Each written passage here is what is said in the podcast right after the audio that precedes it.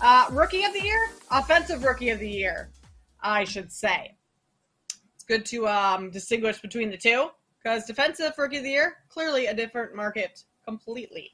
Bijan Robinson, who talked about him as being someone that we almost like for rushing yards this season down in Atlanta. I mean, he was uh, their big draft pick early on. Did they move up for him or did they just shock everyone and take him super early? I think someone switched with the Bears. Did they, or was it the Eagles that switched? It was Eagles that switched with the Bears. But yeah, I think they just kept them. And they stayed at eight, I think, and they just drafted them there. But uh, yeah, top ten pick. Surprising for a running back to go like, that high. Yeah, everyone was like, "Oh, you know, we haven't seen this since Saquon, right?" And now he can't get paid. but uh, but yeah, they grabbed him, and that to me that just shows like, hey, the organization's commitment to Arthur Smith's philosophy of, hey, you can say running backs don't matter. They're going to matter in Atlanta this year. They're going to hand the ball off a ton. Oh, they're yeah, definitely going to matter in Atlanta. I mean, last year the Falcons rushed for league high almost 600 times, 559 times. That's a ton. So it makes sense that one, they take Bijan Robinson, number or not number one, but with their first pick in the draft. And it also makes sense that he he's atop of this board here for offensive rookie of the year at plus 300. Saquon Barkley, I think, was the last running back to win offensive rookie of the year. Yeah, back in two, uh, 2018 some similarities already between the two of them. Um, I mean, gonna have plenty of opportunities for Robinson um, to run the ball in Atlanta, but three to one, I don't know. I might have to look down the board a little bit more, especially because the running back hasn't won this award since 2018.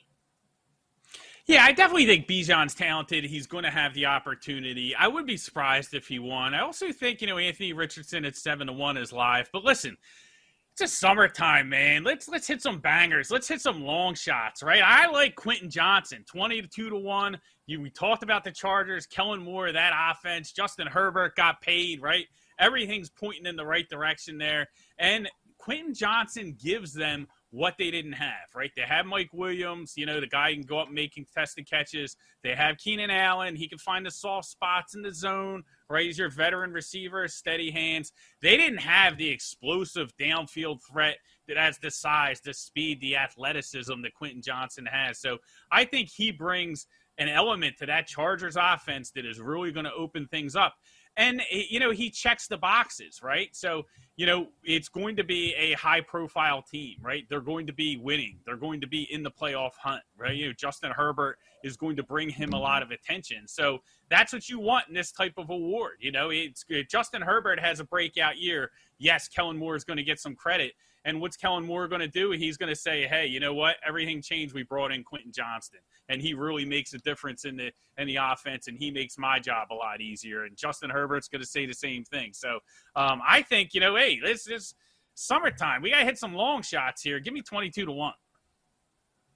You know, I actually really like that. I hadn't thought about that one before, but also he brings something to the Chargers that they haven't had in a while, and that's health. I mean, a young yep. wide receiver. I would like to think. I mean, I, I hope everyone goes into the season uh, healthy and wants to be healthy, of course. But you have Mike Williams and Keenan, Keenan Allen that have both missed a ton of time last year. So Mike Williams missed four games, Keenan Allen missed seven. If those two can't stay on the field, all of a sudden Quentin Johnston's going to be your wide receiver one. Um, throughout the season if he can stay healthy, which I don't think he's had any history of injuries. So that's a great look right there. Um, Jackson and plus, Smith Kate, and Jigma. They have great uniforms, yeah, go ahead. right? So that helps with the voters, right? Everybody likes looking at them uniforms. So hey, you take every little edge you can get. Best, hey, look good, feel good, play good, right? That's the whole saying there. I mean, put me you in a it. Chargers uniform, and I might catch a few passes too. yeah, no, I don't think that. Put me in one when I'm walking up to the window to catch my twenty-two to one here. There you go. That's exactly um, a little bit better scenario. Uh, yeah, I would not be able to catch a pass in the NFL, and I like to think of myself as a fairly athletic person. That still would not happen. No way. Um, Jaxon Smith-Njigba out of Ohio State. Not quite 22 to 1, 14 to 1 over at the Seahawks. I kind of like him, and his odds have dropped significantly. I mean, back in May, 12 to 1 to win this award. He's now at he did drop down to seven to one. Actually, he's now back up to fourteen to one. So I take all of that back. That was a terrible point that I was trying to make. Moved around a little bit on the board, kind of back to where he started now, but still, someone saw some value in him moving the odds a little bit uh, shorter a couple weeks ago. But Jaxon Smith-Njigba still great talent out of Ohio State and similar to Quentin Johnston. Big Ten wide receiver. Yes, playing on the West Coast. Similar situation because he's going to give them that offense what they don't have. And, you know, that's that slot guy. You know, they have the guys on the outside and Lockett and Metcalf that can make explosive plays. He's going to bring another layer to that offense. And it's an offense last year. You know, listen, Geno Smith, they were 11th in passing EPA. You know, like they, that offense was very good with him throwing the football. So they're going to be even better this year. So, I mean, he's definitely, you know, live to win the award. Me personally, eh, they, I like their throwbacks. They don't have the uniforms the Chargers have, so you know I think Quentin Johnston no. might have an edge there. Do you like the lime green? I know the Seahawks have had the lime green for a long time when they did that whole rebrand. I don't like it. Yeah. It just it feels like no. it should be like a a NASCAR, like a UFC something like promotey. That's just not NFL. Yeah. I like that it's part. I like that it's an accent in the actual uniform. Like I, I, like that it's involved in you know with the dark, with the navy or whatnot. But when they yeah. do those lime green uniforms on like the color rush nights or whatever, mm-hmm. I can't watch that. It's kind it's of the Timberwolves kind of did that when they did their whole rebrand. They added in that that yep. bright green, yellow, whatever it was. And as a yeah. as a Minnesota native growing up in Timberwolves games, like no, that's not the Timberwolves. I don't like it at all. Right. It's completely different team. It's like the Savannah Bananas, right? You know, you can't, you can't, you, you got to know who you're looking at. You flip over the TV, you got to know who you're watching immediately. You don't have to look it up. You know, hey, what's going on here? What are these guys wearing? But yeah, I mean, you look, they look like they should be out there directing traffic. Like it's you know, what all yeah. this lime green. It's kind of crazy. Yeah, the Red Sox game last night with those yellow uniforms, uh, I'm not feeling not feeling. Although the Red Sox apparently have won every game or almost every game they've worn their yellow uniforms this year. So maybe uh, next time they're in their Savannah Banana, get up, maybe bet on the Red Sox, something uh, to that.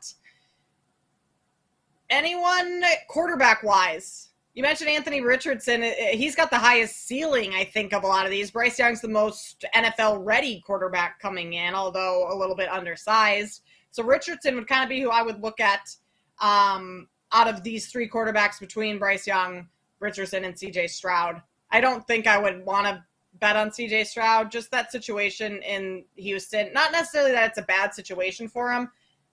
I just don't. It just doesn't interest me. Yeah. With what he's I think it's going to be tough for CJ Stroud. I think you know long term. I think DeMeco Ryans has a chance to you know really change, turn that franchise around. But is it going to happen in year one? You know, are they going to be good enough? I don't know.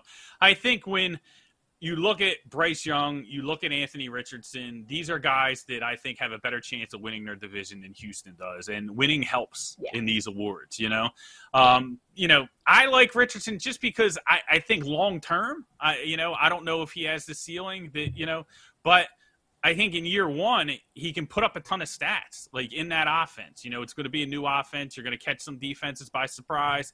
He's going to have wheels, so he's going to get a lot of rushing yards. A lot of like what we saw out of Justin Fields last year. You know, you accumulate stats, you can win awards, you make highlight plays. Richardson has a cannon for an arm, can throw it 80 yards down the field on a dot.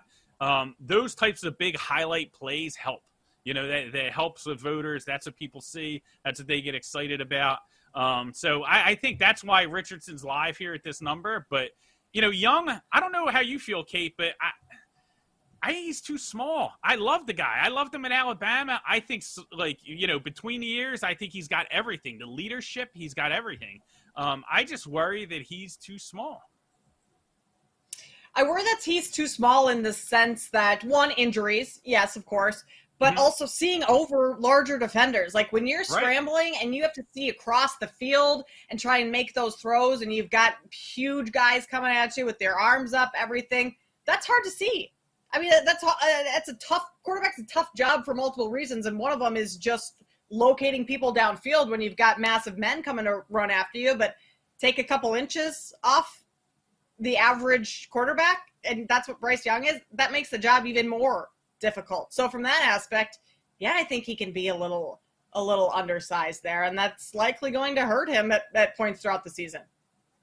Yeah, and it's going to be an adjustment, uh, you know, not only for him as a player, but also for the coaching staff, right? Because I think we saw this with Kyler and we saw this with Baker Mayfield. Mm-hmm. That you know, you have to kind of like scheme your offense a little differently, like like a lot of rollouts. You got to get him out in space so he can see, you know, so he can, has the the vision, you know, to be able to see downfield, and that kind of limits. I, I don't know if limits is the right word, but it it pigeonholes kind of like what you can do offensively if you're constantly having to do that kind of stuff. You know, defenses catch on the tendencies and you know that that sort of stuff. So it changes how they play you, they adjust, and then you know you kind of run out of ways you can adjust. Uh, you know, I hope he has a great career. Like I said, I love the player, but I, I do fear that you know he's smaller than Kyler, and he's not built like Kyler. Like Kyler's no. physically strong. Like you know, a, I, I don't know. I'm concerned about Bryce Young, but hey, listen, I hope he has a great career. But I just I can't bet him here at this award because I, I think it's going to be an adjustment for both him and the coaching staff as the season goes on. Well, and also look at where both Kyler Murray and Baker Mayfield are right now. Like Baker Mayfield's fighting for his yep. career again, and Kyler Murray's hurt every other season. Like he's never yeah. healthy. It's not like so, you know. It's not like you can point to these players as historical evidence that you can, you know, right. have long, successful careers without missing games. You know, and listen, all quarterbacks get hurt, right? It's not just Kyler Murray, you know, or Baker Mayfield. Right. But to me, it's just the fact that you have to do things differently offensively to work around those things. Um, and it's like, you know, with a quarterback that's a little bit bigger, you don't have to do that. So it's a little bit tougher. Comeback player of the year. That's kind of the last thing we have not touched on quite yet, Mark. Is this even a market to consider? I mean, Damar Hamlin and his story, if he plays a single snap, I think the award goes to him. So how how in the world do you bet this or do you just stay away completely? Cuz it's like I, Damar Hamlin's minus 3 300 right now. Like there's absolutely no yeah. value in that. Yeah, I think everyone would want to see him win the award, and it's not only him. Yeah. I mean, you look at John Metchie, like twenty to one. Like this guy battled leukemia. He's a hero. Like I mean, it's you yeah. know, like you look at some of the stories this year for this award, and you're just like, wow. Like you know, Tua, if Tua plays seventeen games, like he should win the award. They should give out like it should be co comeback player of the year spread across five players. You know, the people that we have um, in this market, but I don't know. To me, I can't bet it because I think, you know, if Hamlin does play, he should win the award. And the last thing I want to do is tie up minus 300 for six months, you know, in a comeback player to right. year award market. You know, like I don't want to do that. If I'm betting in the minus 300, I want to get my money back the next day or the next week, eh, you know, at the latest. I don't want to um, put that money out and you know have to wait six months to find it. And then you don't even know. Like, what if something happens? God forbid, Hamlin decides, you know, maybe he's healthy and decides, you know what, maybe I don't want to play a snap. Maybe I want to do something else with yeah. my life. I don't know. I mean, it's a it's just an odd situation. It's a tough one to bet into. It that's laying a lot of money for something that could go wrong, like south. Yeah. like mm-hmm. yeah, Damar Hamlin might not play a snap. He might decide he doesn't want to. He might not. Something could happen in preseason, and he's not healthy enough to play. I don't know. That's yeah. not it's, something it's I want. It's not like you're betting on a game on Sunday where it's like two teams are going to play and we know what the score is going to be. Like this thing could go a thousand different ways. like you know, like right. like there's a lot of variance, you know, built into the possible outcomes of this award. So it, for me, it's just something that I'd, I'd rather pass. Sometimes the best bets are the ones you don't make. That way, you don't bet on it. You can root for all these guys because they all deserve it. Exactly. There you go. Yeah, a lot of very worthy names of this. But okay, take away Damar Hamlin, take away John Metchie, take away Tua, some of those that have had actual serious things that they've kind of battled through. Russell Wilson, twenty-five to one. What if he comes out and you know wins the wins the division, wins the conference, headed to the Super Bowl? Oh man, well, I feel bad for Nathaniel. I'm not going to put my money on it. I'm not going to bet on it. Yeah. But the wrath of Sean Payton. Yikes. someone who's not even coming back from like an injury or anything, just coming back from being bad. Yeah. Yeah, that, that that's the tough part.